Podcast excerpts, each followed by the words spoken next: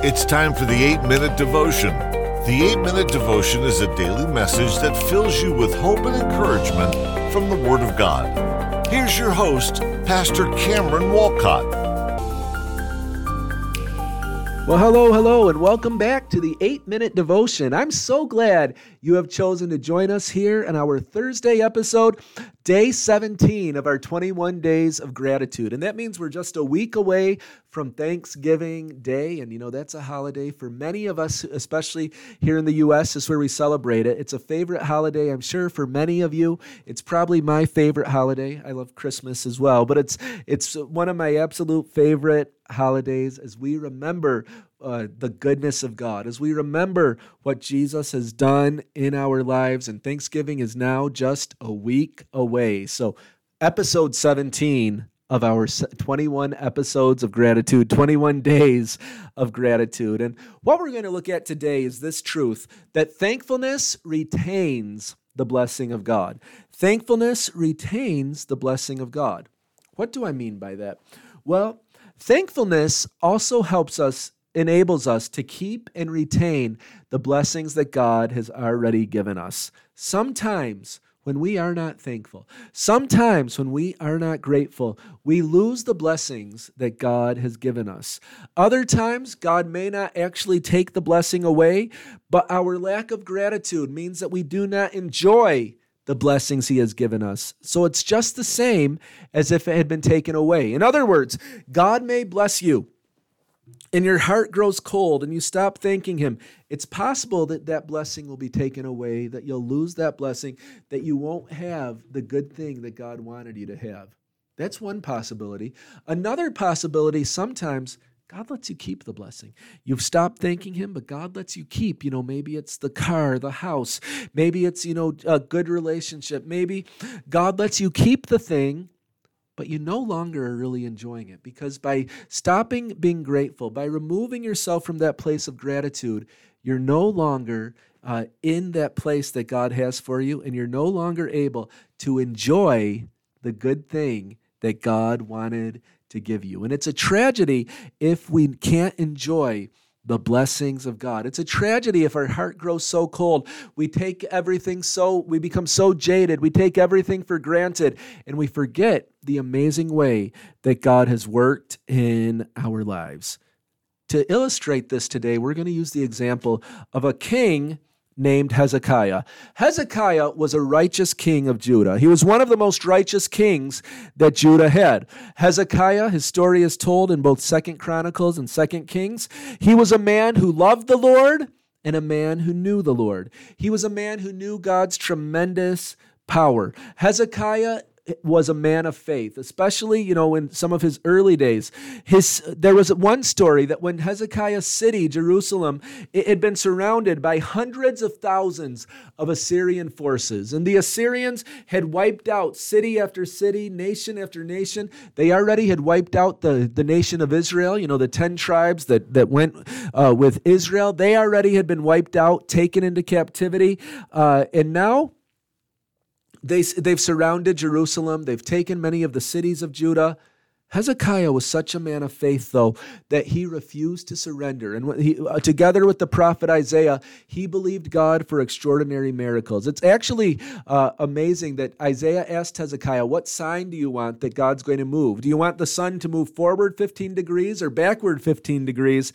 And Hezekiah was like, Well, the sun always moves forward. Let me see it move backward and give me that sign. He was such a man of faith that God could do anything. And the sundial moved back, and the Assyrian Assyrian army was destroyed. Hezekiah uh, then had a Passover like no one had ever had in the history of the nation. He was a man who loved God, a man who knew God, a man of faith.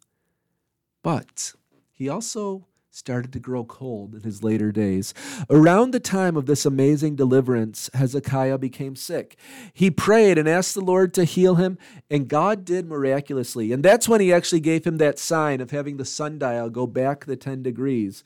Hezekiah, this man of faith, But then what happened next? What happened in the latter part of Hezekiah's reign? Second Chronicles 32, 24 through 26. It says this In those days Hezekiah became sick and was at the point of death, and he prayed to the Lord, and he answered him and gave him a sign. But Hezekiah did not make return according to the benefit done to him, for his heart was proud. Therefore, wrath came upon him in Judah and Jerusalem. But Hezekiah humbled himself for the pride of his heart, both he and the inhabitants of Jerusalem, so that the wrath of the Lord did not come upon them in the days of Hezekiah. You know what this sadly tells us? This passage I just read, it sadly tells us that when Hezekiah was healed, he was not grateful for the miraculous healing. He became proud because of all that God had given him, because of all that he had done in God, because of all the success he had seen in the past. He became proud. He stopped being grateful and he simply became proud. He didn't acknowledge God as the reason for his healing, as the reason for his success. And because he didn't thank God, because he stopped thanking God, judgment came upon Judah and upon Jerusalem. Judgment came because Hezekiah didn't thank God for the miracles. God had blessed him, but his lack of thankfulness caused him to stop living in the blessing. Now, praise God, Hezekiah was a righteous man. So he eventually repented, and that meant that God said, Well, the judgment won't come during your reign, but it did come in the reign of his son Manasseh. Manasseh was exceedingly wicked for most of his reign. Judah suffered great defeats, and just a few generations later, the whole nation was taken into captivity.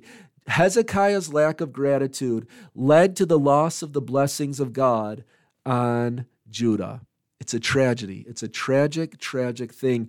And friends, if we don't thank God for what He has given us, if we don't thank God for His blessings, we may lose what we already have. And I say this not to make you live in fear, but I do say this to give us a holy reverence for God, that we must always thank Him for what He has done for us. We must always thank Him for His move. We must always thank Him for His work. We have to live in gratitude for what God has done. You know, as an example in the natural, sometimes I watch sports and you see this sometimes when an athlete has early success, many times at the beginning he's very humble and hardworking, but when he has success too early, he stops being humble and grateful, thinks he'll always be successful, and then he loses his edge. He loses his humility. He loses his hard work, and all is lost. And he turns more to the fame and the riches. He stops being nearly as good as he once was.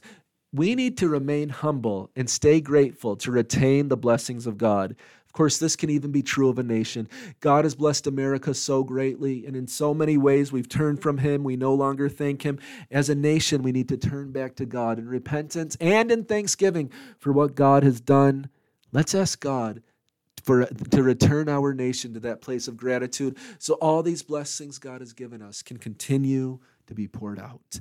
Thank you for listening. We'll be back tomorrow on the 8 Minute Devotion. Thank you for listening to the 8 Minute Devotion. Please subscribe, rate, and review the podcast wherever you listen to or watch it. And email us at the 8 Minute Devotion at gmail.com with any questions or comments. May God bless you